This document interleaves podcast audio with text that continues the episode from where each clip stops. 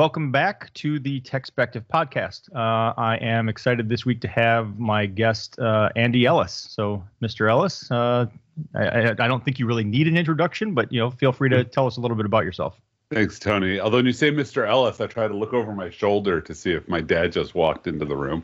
So, uh, I spent 21 years running security for Akamai Technologies. You know, left parted ways earlier this year. Uh, I am now an operating partner with YL Ventures, where I advise uh, a number of the companies in their portfolio. We're primarily focused on cybersecurity companies, seed round uh, coming out of Israel. You know, a lot of them are moving to the United States, so I can do a blended perspective on you know building teams, product market fit, you know, building product, you know, how to message to the CSO. So I'm having a blast with that. I've been writing a book on leadership knock on wood, this week my uh, book proposal will go out to some publishers to see who's interested in picking that up. Well, that's uh, that's exciting. Um, I, I, I, you can't see the the shelf to my left, but I've got my my books over here. Um, so in a in a former life, uh, I've, mm-hmm. I've written a book or two. Uh, I, I, so I wrote one of my own. I you know am co-author on uh, a couple, and then a contributing author on a, on a bunch of others. And so all all told, my name is on the cover of like twelve books. Excellent. Uh, thank you. But um and and and every once in a while, I still get the I, I get the bug again where I'm like maybe I should write a book. But I have to say, like the the the math never really works out because I mean, because I'm, I'm like, you know, the book is a is a labor of love kind of thing. You know, it's like it's investing six months, a year of your life researching and writing, and and and and and in the end, you know, I end up making about as much money as I can make from writing a white paper in a weekend. Yep. so. No, I, to- I totally understand that. You know, for me, the book, it's a book on leadership. And it actually started out not as a book on leadership. It started as a book on decision making which anybody who's seen any of my keynotes over the last 10 years probably knows that's a, a topic that I've spent a lot of time uh, working on. But along the way, I realized that you know to make good decisions at organizational scale often really does come down to leadership. Um, you know, it's not that they're they're one and the same, but they're so much tied together. And to teach people how to make better decisions, first you really do have to teach them how to be better leaders.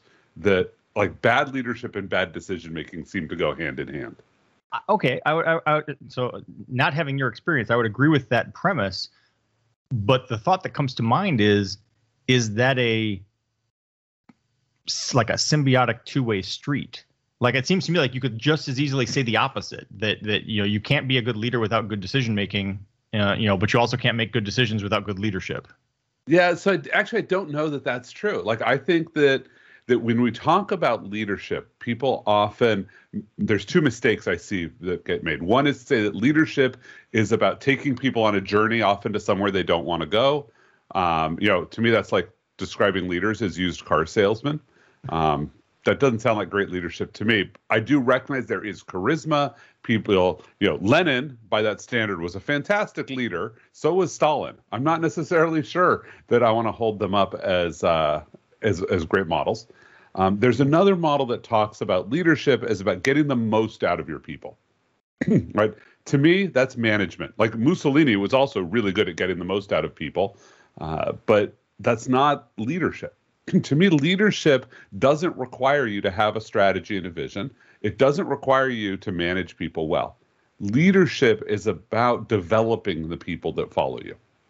Right? And they don't have to work for you, like we know many leaders who just invest in developing the people within their community. Uh, and when they need help, the people in the community show up for them. Like that's sort of the, the principle for it. Now, when you're a great leader, it makes it easier to be a good manager. It makes it easier to be a good visionary. So all of these things become easier once you're a good leader. But if you're not a good leader, like you can still go do these other things, but the side effects become so expensive and painful. Right. Well, and I, I have to say, I've I've only been in the position a, a few times, uh, you know, over over the, you know, say the last 20, 30 years. I mean, even going back to when I was in the Air Force. I mean, I, I have led people. Yep. But in general, I don't.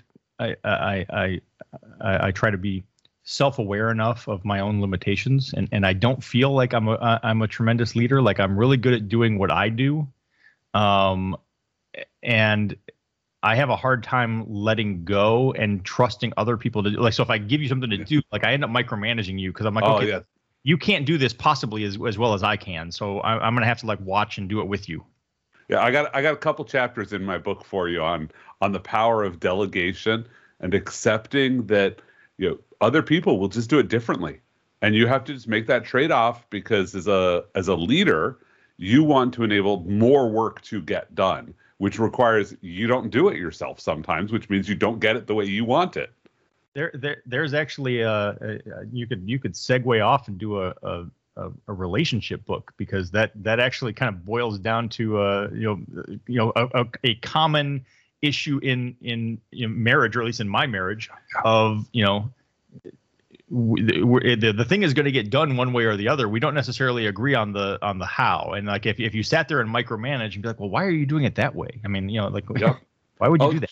so along the way in writing this book, you know, I do realize that you know, marriage, parenting, any relationship is about leadership, and there are lessons that do follow. You know, when you're a manager, if you're a parent, you know, there are going to be days that you're like, goodness gracious, my kids listen better than this, and then you have this realization that you're treating your employees like children, and sometimes that's bad. I know I phrase it that way. It certainly sounds bad, but sometimes that gives you this aha moment that you know delegation. Imagine if you asked your children to perform a task at the same skill level that you had. Like you would immediately recognize as a parent how much of an abject failure you would be to try to ask your children to be as perfect as you are the first time they try something. Then why do we expect the same thing out of our employees? If I hire somebody brand new, they've never done this job before, in a sense, I need to teach them the same way that I would teach my children. It's not denigrating them. right What it really is is showing them that I'm invested in them growing in the same way that I'm invested in my children growing. Because I'm not invested in anything more than I am my children growing. So to me, it's a compliment if I tell you I want you to develop in that same way. Yeah. Well, it, it, so interesting sort of parallel, but like one of the things we've noticed, my my my daughter uh, dances. I mean, she's a teenager, but she you know dances like 20, 30 hours a week. You know, and, she, and she has since she was like nine. I mean, like dan- dance dance pretty much dictates my entire like calendar. Um, Theater for me, I, I get it. um, but one of the things we we we've noticed uh, over over the years is, um, there are you know th- there there there might be some some dancers who, you know, don't get attention, don't get the corrections, don't get, and and at face value, if you don't know anything, you might think, oh well, they must they must just be better or whatever. They don't need the corrections, and it's like, no, the teacher's just not invested in them. Yes. the, the- you know, like basically they, they they either don't see the potential in them or they just uh, don't they don't care but but but yeah like not not having not getting any feedback is actually not a good thing no, it's it's really awful. And there's a, a thing I see in management a lot. It's you know a sign of poor leadership. You know, how many companies have you been in where the only time people invested in performance management was either you were really senior and were trying to groom you for your next role, or you're failing in your current job. And if you're in the middle, the like 90% of the people who are just doing the job well, nobody is telling you how to do it better and how to grow and how to become a better version of yourself. But why, so why would we do this? We're going to take our 5% of failures or 5% of amazing successes and only invest there rather than help the 90% that honestly get more out of a small amount of input than either of these two extremes get. well and and i would say that in a lot of in a lot of cases i think that uh, there's a you know more of the attention is aimed at that lower extreme. Yeah, you know, absolutely. the, you've got the people who are excelling and, and you think oh i don't need to do anything with them. They're doing great. You know i don't need to i don't need to tell them anything. Don't need to interact with them. They're just off on their own um and But you, you at least will give them opportunities. That's the Right. that's the sort of the one thing that they get is we keep throwing more challenges at you because you seem to survive from them. but the you know proverbial squeaky wheel gets the grease. So you know the the the one who's dropping the ball, the one who's holding things up, ends up getting all the attention, and you end up with these people in the middle who are just like, all right, well, you know, what am I supposed to be doing here? Right.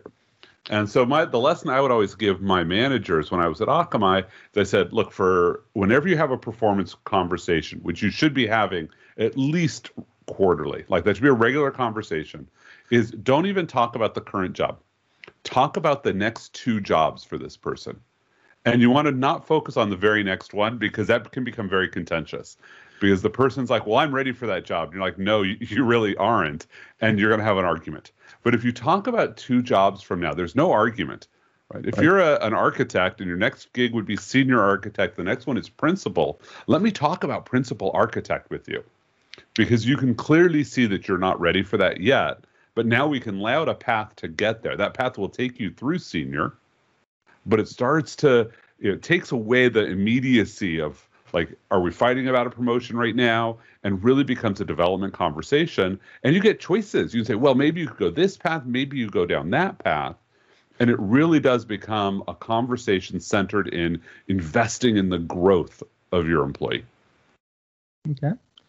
Well, I'll, I, am uh, you know, I will look forward to uh, seeing this book. Um, uh, I, I will say, you know, you know, pretty much as long as I've been in cybersecurity, and actually, really as long as I've been in cybersecurity, you were at Akamai. That, yep. like, as far as I'm like, they're inseparable. You were Akamai, and um, and and and to your credit and to Akamai's credit, you know, whatever, um, you know, many of the people that I uh know and respect in the industry um, either you know are there now or have gone through there you know like you know you you managed to attract them to come to Akamai yep. uh, at, at some point.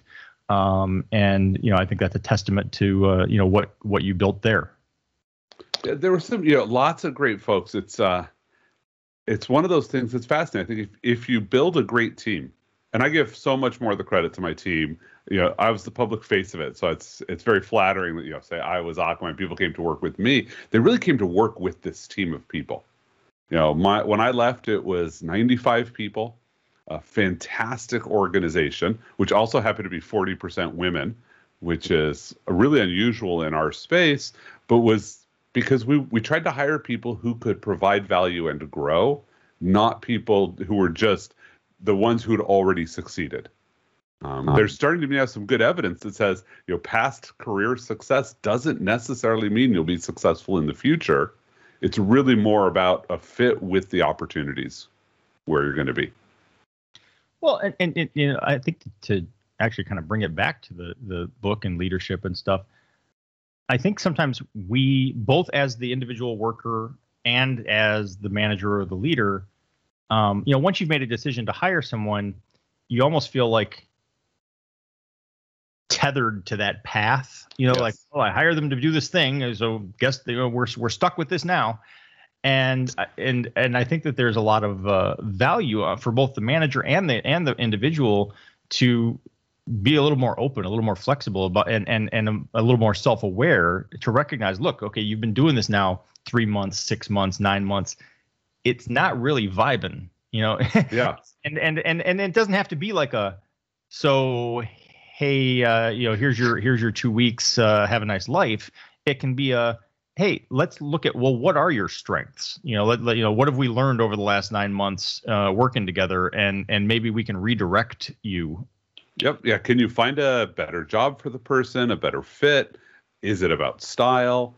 It's one of the reasons why I was always reluctant to hire senior people. Like we did occasionally, you know, some of them, but more often, when someone in our organization would say, Look, we need you to assign somebody senior to do this new project, I'd rather find someone in the organization who wants to do that work and is ready to do that work or almost ready, promote them into that role, and then go backfill. And sometimes you get this chain of backfills where all of a sudden you, you were funded for a principal architect and instead you're off on the market hiring a you know associate security researcher because you were able to fulfill five promotions always a fun thing to do give all these people opportunities and then when this person comes in from outside they're really showing up in a role where there are no expectations about what they're going to be able to do now you get to teach them and they get to learn and figure out what's going to be their right fit within the organization. There's also a huge, um, uh, what's the word I'm looking for? Um, just like motivational, like uh, uh, I can't think of the word. Anyway, it, it just in terms of the way the employees feel internally. Like I, you know, I've been at companies where like a role opened up, you know, uh, you know, somewhere above me, mm-hmm. and and you know, immediately the thought is, oh well, you know, maybe I could I could do that role. Maybe they'll promote me to that role. And then you you know find out a month later, oh hey, we're you know bring, bringing in this person we hired from this other company, and it's like you know that's uh yeah it's not degrading, but it it, it can it can it it's can demotivational morale. It can break your morale a little bit to be like, well, wait a minute. Well, why why they have to go outside? Like I've been here for years. I know what we're doing. I, I understand the system. I'm on board with the vision. And they went outside. Right. That's a that's a huge challenge that a lot of companies go through. And I think there's a couple different factors that play in. One is often, you know, the the people who are doing the hiring have no idea who you are. Like they're not having performance conversations with you to learn that you're even interested the number of times I've seen people who expressed interest in a job opening and the hiring manager says, "Why do you want to you don't you don't want to do this job?" And I'm sitting here going, "Well, they said they were interested. You should believe them that they're really interested." The other demotivating factor is if you don't hire somebody who is truly already excellent in that gig. Right? If you had maybe 5 people who wanted that job and you know, they all had flaws None of them were going to be perfect. It was a growth, it was a stretch opportunity. But then you bring in somebody who's just average, and now they have to grow just to learn the company. They're going to be being judged by these other five people who will say, I could have done that job better. Well, and I and I I, I actually lived it early in my career. Um, eh, like not, not to go into the whole thing, but like I, I did not have a, a a computer background per se. I mean, I came out of the Air Force. I was in sales with my dad's uh, yep. tries for a while but I'd always I've grown up with computers. I knew computers, and so I went and I applied for this job to do you know basically like a tech support kind of role. And uh, the the the man the hiring manager like you know took a chance on me and was like, all right, you seem to know what you're you're talking about, so he gave me the job. And there's this whole cascade of things that happened where like he put he hired me off the street, put me over to people who were already there. Mm-hmm. They both got disgruntled and left they were both like, well, you know, I, am not working for this new guy. Uh, and that was like within like the first two weeks I was there. And so then I ended up going back after two weeks to to and and they decided not to fill those positions. They were mm-hmm. like, Tony can just do you, just do it. You know, they, they were going to help you, but now it's all yours. And I went back to them and I was like, okay, I'm going to need uh, I'm going to need more money. And they were like, you've been here two weeks. You're asking for a raise? I said, no, no, no. I'm not asking for a raise. I'm like, you hired me to do job A at this rate. Now you're asking me to do jobs A, B, and C. So okay. what I'm saying is I need more money to do that. And I, what I was asking for was a, a 50% bump over what they had hired me at. And they were like, that's insane. We don't give 50% raises. And I said, well, again, I don't, I don't consider it to be a raise. It's, it's a renegotiation. mm-hmm. and, and they ended up giving it to me but then, like a year later, uh, the manager who hired me was leaving. They needed to fill that role. There were executives in the company who said, "Well, we should just give you know give the role to Tony. He's already doing all those things. Just just move him up." And there were other other executives who were like, "Eh," and and so they ended up hiring outside. So they hired hired this woman. She came in. She's my my manager. But I quickly you know figured out like she literally did. I mean, like I don't mean this to be offensive to her, but she just didn't know anything. Like, right? that's I, a challenge, right? People come in from outside and they just sometimes they don't know. They've you know, we we go through an interview process, and how many people come through an interview process and ace it, and then show up their first day, and you're like, wow, not the person we interviewed. Right. Well, yeah. So I mean, I and, and so in the end, I ended up I ended up leaving, you know, very shortly thereafter because I was like, okay, well now there's bad blood. I'm like, I, that the role should have been mine and now you've got me working for someone who can't actually even tell me what to do because they don't know what I'm supposed to do. yeah.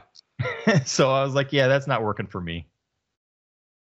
Yeah, that's and that seems like uh it sounds like an interesting workforce. I suspect they might have had a lot of other challenges and issues uh you know that this was just sort of a symptom of.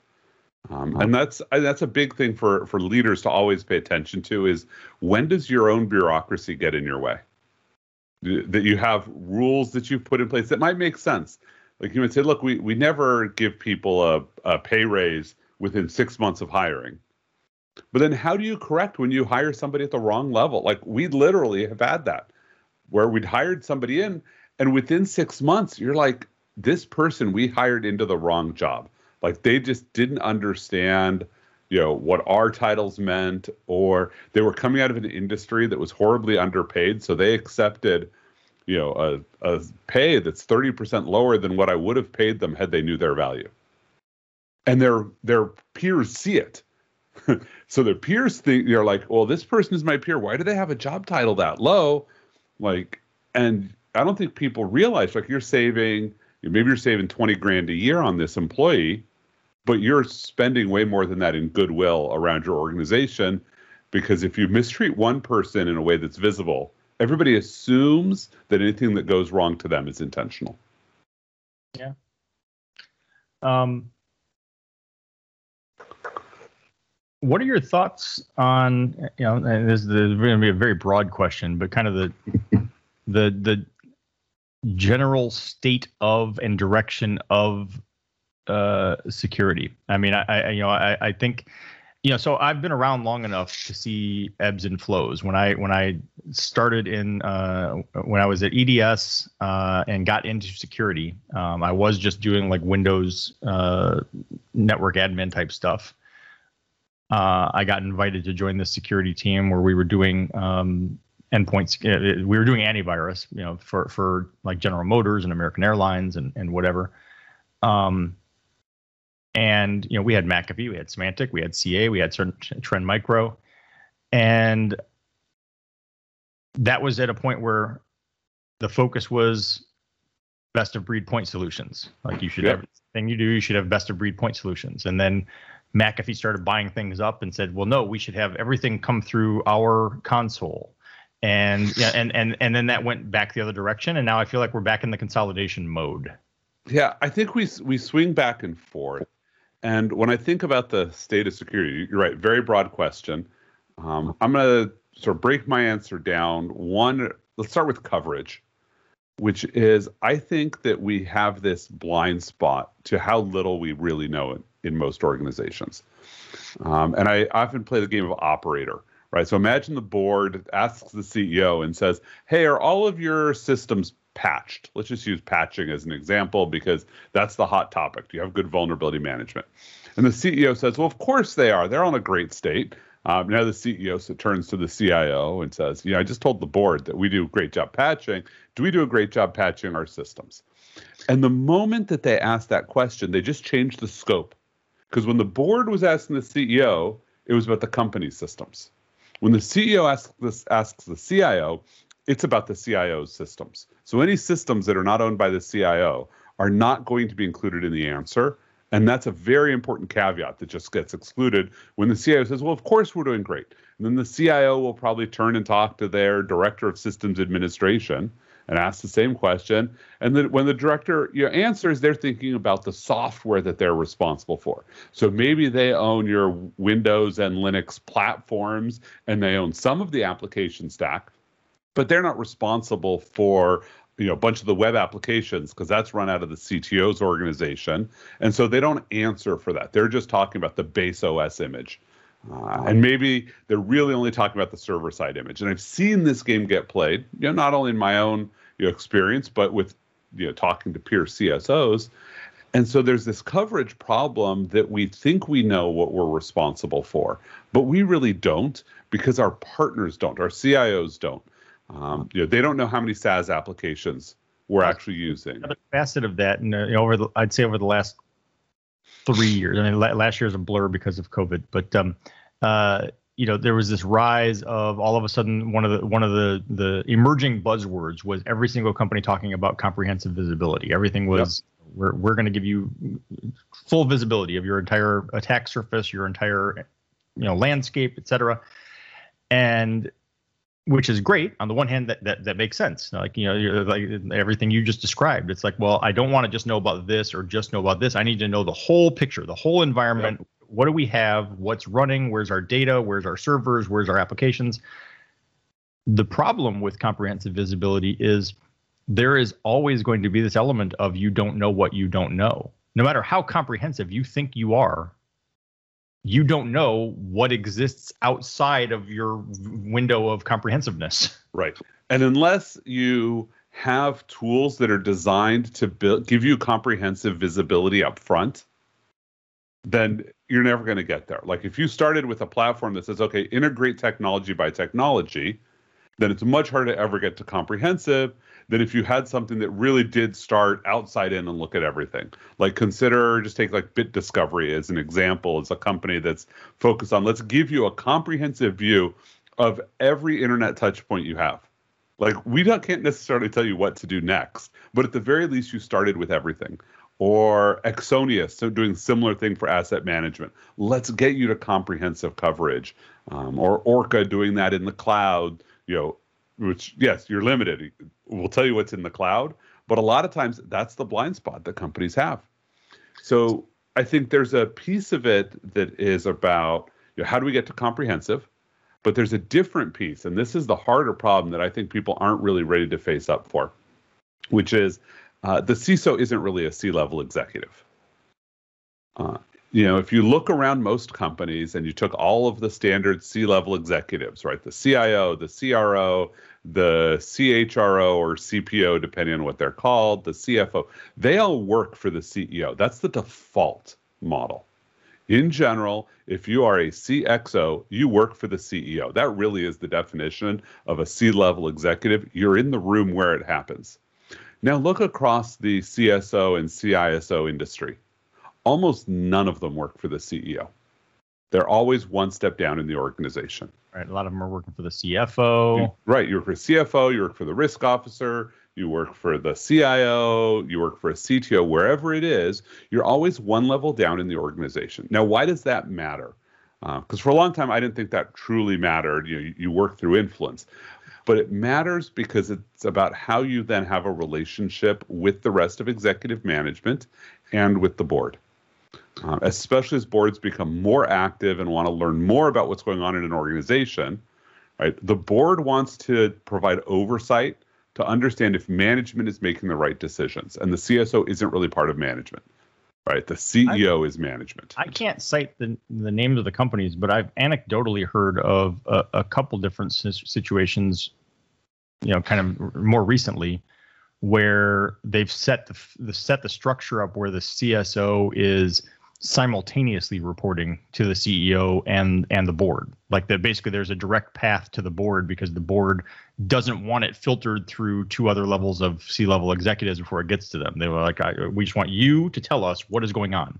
So th- lots of places have that where the CSO talks to the board. I did. I met with the board every quarter. I had three board directors that I met with in between my quarterly meetings, but at the same time I don't, I don't work for them right? I work through my management chain. They're the ones who are going to hire and fire me. They're the ones who are going to, you know, take a look at what I'm going to tell the board and make sure that it meets with what they want the board to hear. And that's going to be for anybody who's right. in the CSO position. You don't get to independently decide what to tell the board. Only the CEO gets to do that. And the boards don't yet understand, I think, uh, how to make sure that the CEO is on board with that conversation that you want to have happen because the conversation needs to be where are we willing to accept risk? Because I don't think boards are yet willing to ask that question. The question shouldn't be what are the th- risks that we're accepting that we shouldn't, which is the implied nature of the conversation. It really needs to be where are the risks that we're accepting and it's the right choice for the business today. Well, and you know, historically and and and still to some extent, you know the, the CISO is seen as you know sort of the scapegoat. You're you're, you're the person you're you're the person yep. fire when when it goes wrong. Um, but then like you know like when you look at like the government level attempts at cybersecurity and how you know you hire a cybersecurity czar, you put someone in place, but you don't really give them the either the authority or the budget to do the job right. Mm-hmm and and and I think that happens in a lot of companies too. Is like, well, I'm giving you this, I'm giving you this the responsibility of protecting us, and you're the guy I'm going to fire when it goes wrong. But I'm not really giving you the authority or the budget to do the job right. Right. And that's a that's a model that's broken because you're trying to sort of tie operations and governance and advice all into one person. And you really want the the CSO to have a role that is about advice and governance to the company, which says here are the risks that we're currently taking, here's the harms that we face from those risks. But then they're not the one who makes the choice as to whether that's acceptable. That's the job of the rest of management to decide. And then the CSO might have to go execute on risk mitigation. But look, we always take risk. We're in the business of taking risk. That's why we make profit because we took better risks than other people did and we executed better. And security is just another one of those risks. Well, and I think that there there, there has been an evolution, uh, a, a kind of meeting in the middle, so to speak, where I think the C-suite and the board are more and more aware over time of the importance of security just in, in of itself and the importance of security for the business for the brand reputation for you know all the reasons. At the same time we as security people and csos and, and, and cisos i think have learned to kind of come to the middle and say, okay, I need to speak in business terms. I need to understand what are the business goals yep. and not just security for the sake of security. And and, and even when I, when I was at EDS, um, you know, at one point as a security architect, one of my jobs was um, developers would you know create these applications. And one of the last steps was to do the security check before right, last step of course. Right, right. this is this is pre agile pre devops uh, you know dating myself but yes it was like they've already done all the work and now it's my job to say oh yeah you can't release this. Yeah. Uh, but right where you're doomed. Like you say you can't release it and they're going to do it anyway and then everybody sees that you have no power. Or you say you can release it and then if it goes wrong it's your fault because you approved it and ultimately what what I was directed by my manager to do is, is to say, look, your job isn't to, you know, unless, unless it is like catastrophically bad, your mm-hmm. your your job is not to be the roadblock. Your job is not to police what they release. Your job is to go back to them and say, look, I'm identifying the risks. So just know that when you release this, you're accepting these risks. Yep. And you can't claim that you didn't know about them because I'm telling you right now but just know that this is what's wrong with your application. Yeah, the, the effort we always tried to do, and we didn't always succeed at it, was just ensure that they had them written down in their launch paperwork. So that when they went for approval to their management, their management would have to see the same risks. Now, they would always try to color and shade those risks, sound not quite as bad. But our attitude was look, if you write down the risks, then from our perspective, you have a green light because your executive has to read them and approve them. And if they're comfortable with that risk to the business, then that's okay. Well, and we've um we I, have I've I've talked about this uh, with a couple people recently about when it comes to patch management. Like so from a from a technology journalist perspective, um and, and you know we look at like Ponemon reports and and and you know uh, Verizon data breach reports and and you see the numbers. And I always used to look at it and go well okay so you know 80% are patched against this or 85% I'm like what what's wrong with this other 20% this patch has been available for 5 years. Um, and I always looked at it like that was a, there was a problem with the patch management process of mm-hmm. something's broken. Why didn't you apply this patch only recently did someone point out like well no once you get to a certain point where it's like there's no there's no more growth it's not a matter of time it's not a matter there are just the systems that can't be patched. Like whether it's you know they're still running on windows xp and the, the, there's patch isn't available or uh, it's a critical system that they can't afford to take offline and and those are situations where they've you know hopefully made a calculated risk and said yes we understand that you know this this vulnerability exists. We are aware of it. However, we're going to accept that risk because the challenge of applying the patch is worse. Right. And unfortunately, it's often not really a calculated risk. It's a sort of we choose that path without ever having that very clear conversation. Right. People drag their heels. They say, well, you know, it's been it hasn't been patched for two years. Why do we have to prioritize it now? Uh, that's a I think a conversation everybody's heard. But no, I think you're you're absolutely right. Is patch management isn't as trivial as people like to think it is, because these are general purpose computing systems. You want to patch a Windows application or a Windows OS, you have to run every application on that machine, every role it's integrating with. Uh, maybe that machine is managing life safety equipment. And if it breaks, now we can't manage the life safety equipment, and that's a problem. And yeah, no, it's a it's not just the patch management, it's device ownership, the end to end, how you're handling that. And as sort of cold as it seems, um, you know, I think for a lot of businesses, there there it comes down to, you know, the, there was that the, the, the famous case of uh, General Motors and, and and the memo of saying, listen, we know, you know, actually it's probably all the manufacturers, but the one I'm thinking of was General Motors. Of yes, we know that this thing exists and that people might die. What is the projected cost of the litigation versus the cost of the recall? Right. And, well, and and look, perfect life safety isn't achievable. Imagine, let's imagine that I could build a self-driving car today, right? And I could postulate that if I put the self-driving car out and everybody in America switched to my self-driving car tomorrow, that the number of people who would die in vehicle accidents that would all be the fault of my software would be 3,000 people a year. Should I release the self-driving car? my lawyers would be like, absolutely not. Like 3,000 people a year are going to die, and you could all point it at my car, and therefore the lawsuits would kill the company. But we kill like 30,000 a year right now in automotive accidents. Yeah, we're, we're talking about a 90% improvement. 90% improvement, but there's one piece of software that is now responsible for every fatality and we would never survive that. Right? That's sort of flipping around you know, the, the GM conversation. But realistically, like that is a weird externality that as long as we can't blame one person, we'd be willing to accept 10 times higher fatality rates.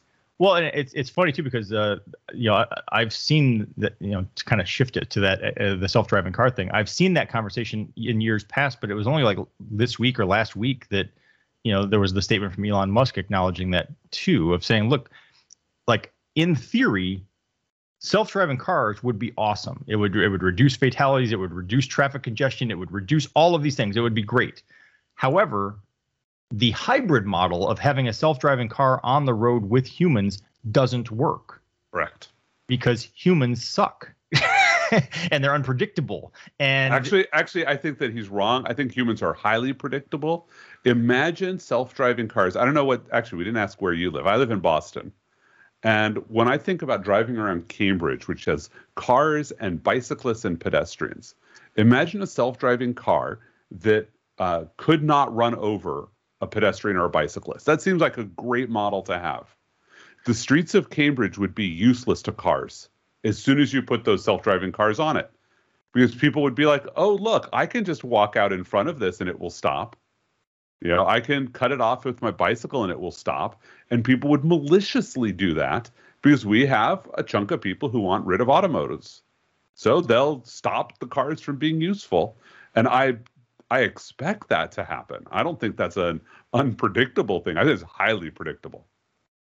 Yeah that's probably true but uh, yeah it's just you know the, the the case can certainly be made though that in terms of the actual flow of traffic if all the cars were were were you know using the same sort of algorithmic model and they all communicate with each other so they knew what they were going to do next yep um you know that it would be much smoother you would have you know less traffic jams and and you know all, all those things would be great but uh, but yeah, I mean, the, the yeah, you couldn't could not allow anything else to interact with that system to make it work.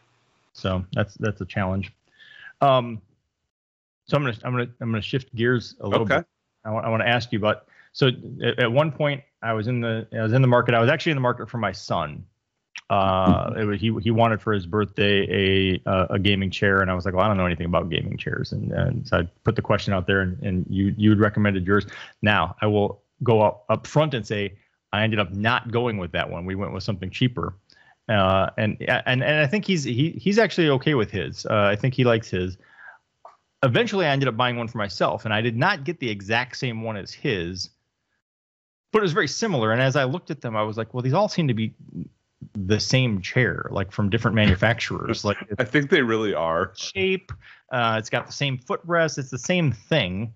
Um, but having used it now, now I'm like, okay, maybe I needed to actually buy the one that Andy told me to buy because um, I, I'm not that impressed with it. I'm not in it right now. It's at a, it's at my other other desk, but I'm not that impressed with mine. I I, I kind of want a, a more of an executive office chair. I think would be more more comfortable because like my my particular game chair, like you, I see you're rocking. Yeah. My gaming chair does not rock. It's just oh. not.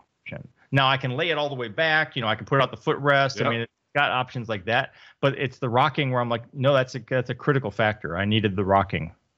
Yeah, no, I definitely need the rocking. Mine is I just don't lock it, and it lets me rock there. The one that I have, I don't even remember who makes it. It's uh, but it has the Boston Uprising logo. I'm a, a Boston Uprising fan, um, to, which matches with my Patriots fandom really well because I have one team that has dominated and one team that has done the exact opposite of that.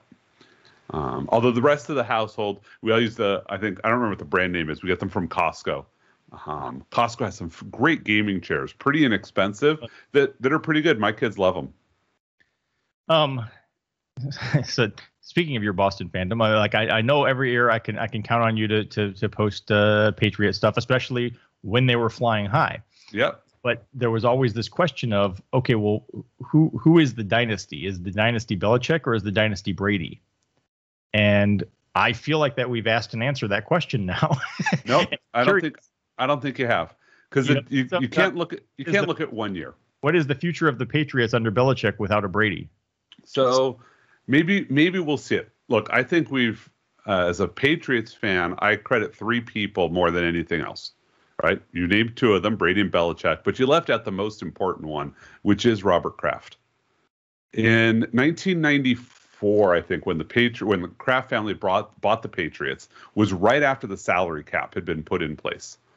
And Jonathan Kraft was at the Sloan Sports Conference, and they asked him, they're like, "Why would you buy a sports team like with a salary cap? Like you can't have like these superstar studded teams like the 49ers had right then or the Cowboys a decade earlier."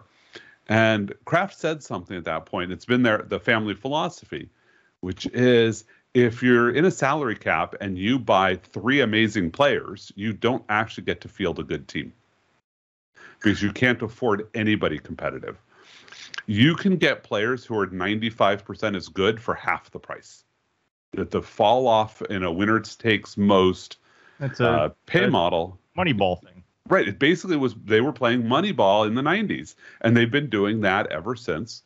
Um, what we saw last year was was a combination of a couple of things. One is, look, the Patriots had basically mortgaged everything from a salary cap perspective. You know, because you get to shift money around in years to have this fantastic run from 2014 to 2018, which I don't know how many people really remember. Uh, there were a couple Super Bowl wins in there and a lot of Super Bowl appearances. Um, but they're out from under salary cap hell. They just spent more money in free agency than any other team has ever done and got a quarterback in the first round. So let's see what next year looks like. It's funny. So like you know, when I when I moved to Houston, I'm in Houston. So yep. when I moved to Houston, um, the Astros were horrible. You know, yep. like and and so there was one year, um, like I want to say it was like 2015 ish, where they were like dead last place their payroll was so low.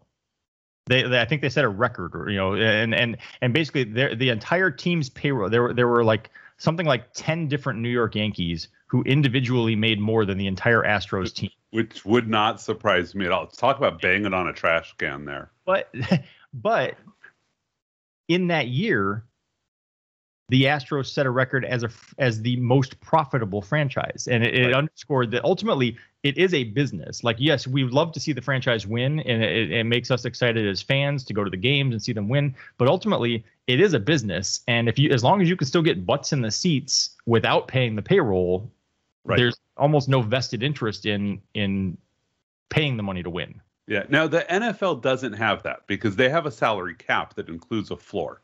So you basically have to spend the same money everybody else does. Well, you can just do financial shenanigans to move it around. I've made the argument for years now that um, I feel like I feel like in any franchise, uh, football, baseball, basketball, like any any professional sports franchise, that there should be a clause in the contract if there isn't that basically says that you you have an obligation to be competitive. It's better for the league if you're competitive. Mm-hmm. And if you can't be competitive, you surrender your franchise. The Detroit Lions have sucked since 1950.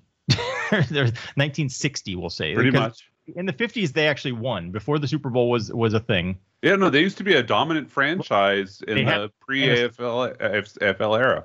Right. Um, but they've like just literally perpetually sucked, which is inexcusable when you've had Barry Sanders and you've had Herman Moore and you've had Calvin Johnson. It's like the fact that you couldn't build a winning team or and, and at least get past the wild card round in the playoffs. I mean, I'm not saying you have to win the Super Bowl, but at least let us believe it's possible. Yep.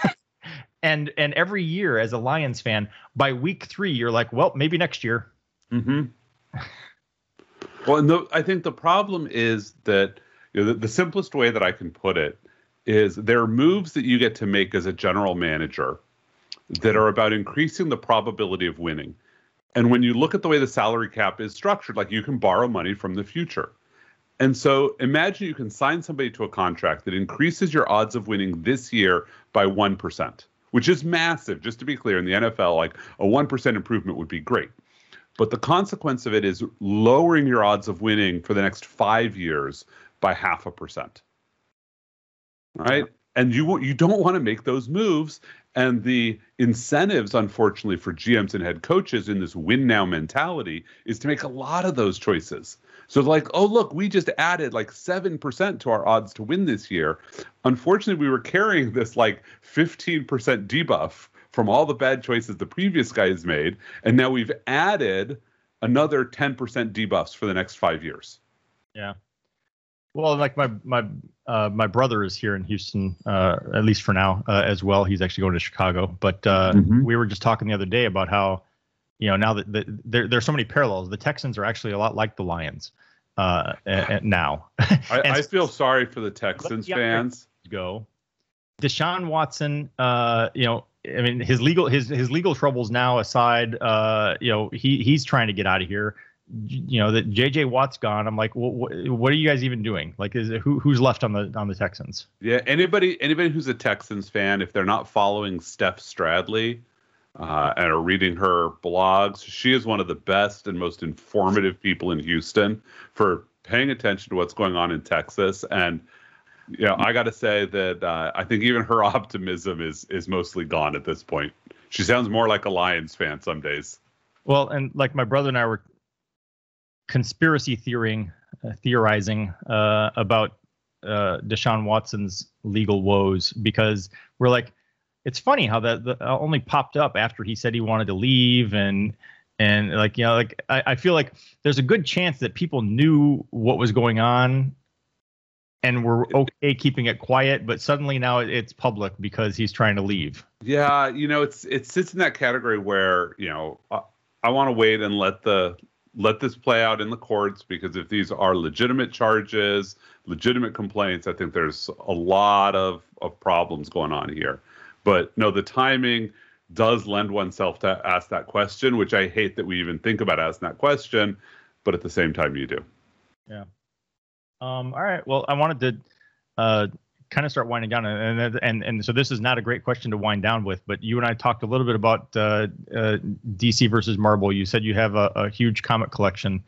Um, I never did. However, I have an uncle who had a huge comic book collection, and he had like just garbage bags, like in a closet of you know, and uh, so like this wasn't the greatest way to take care of your comic book collection per se, but I would go over there and I would read through them, and you know, so it's like I remember you know, uh, you know, I, I so even reading the comic books, I leaned towards Marvel. I preferred yep. to read uh, Avengers. I preferred to read Thor. I preferred to read, you know, and you know, I, I read some DC stuff, but I always liked Marvel better. And when it comes to the TV and movie universes, actually, DC did okay with the TV stuff for a while with the Arrowverse. I liked Arrow, and mm-hmm. I liked you know Flash and stuff, and I feel like they've really derailed the hell out of that now too. um, really, they've really messed that one up. Uh, and I don't know what they're doing with their movie franchise, but uh, I, I, feel like just Marvel Marvel seems to be firing on all cylinders, and DC can't get its act together. That yeah, I think that's fair. If you go back and look from a character perspective, and I've been saying this, you know, since I've I've been a collector since the '80s, and mine are all individually bagged and they're stored in you know the the plasticish cardboard boxes.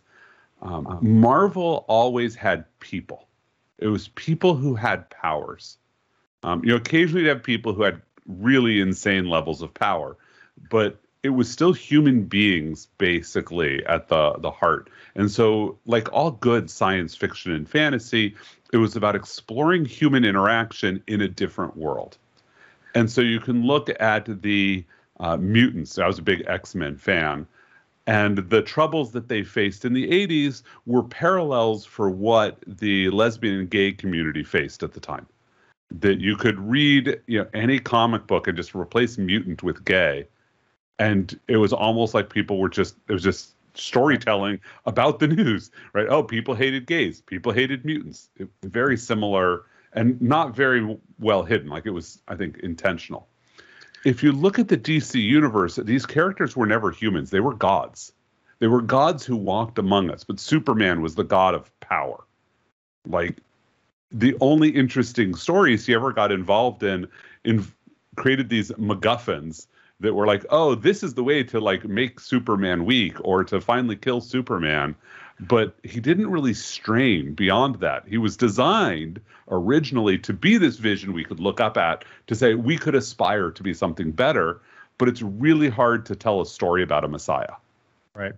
Well, it's interesting the the the the parallel you draw between um, you know X Men, the mutants, and and and the lesbian and gay challenges um, it, you know, we also t- talked a little bit about Star Trek versus Star Wars, and one of the mm-hmm. things I, I, always loved about Star Trek is the whole thing was a proxy for the Cold War.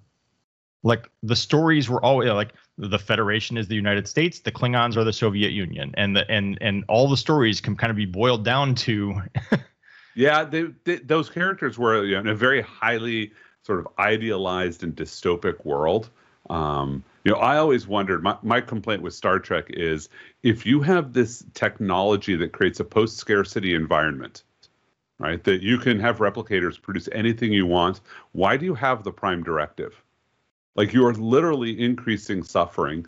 And the only explanation I've ever had somebody gave me is they said, well, it turns out the only scarcity is dilithium. And uh, once you have those crystals powering your your ships like within the ship you have post scarcity but to do that you basically have to impoverish the rest of the world because um, if you look at earth earth isn't necessarily doing so hot neither is anything else because basically it is the cold war everybody's putting all of their money only into their militaries Right. Well, and and you know, I, and I thought it was interesting. You know, is a little before my time. You know, the, the original Star Trek. I wasn't like I wasn't alive and watching episodes right. as they aired originally. Um, but um, you know, they got away with stuff. They, they they they could tell stories that nobody else had the balls to tell. Right. Um, directly. Um, or even even you know coming down to the, the the first interracial kiss, you could get away with that because it wasn't it wasn't a black woman. It was it was she's an alien or whatever. You know. Right.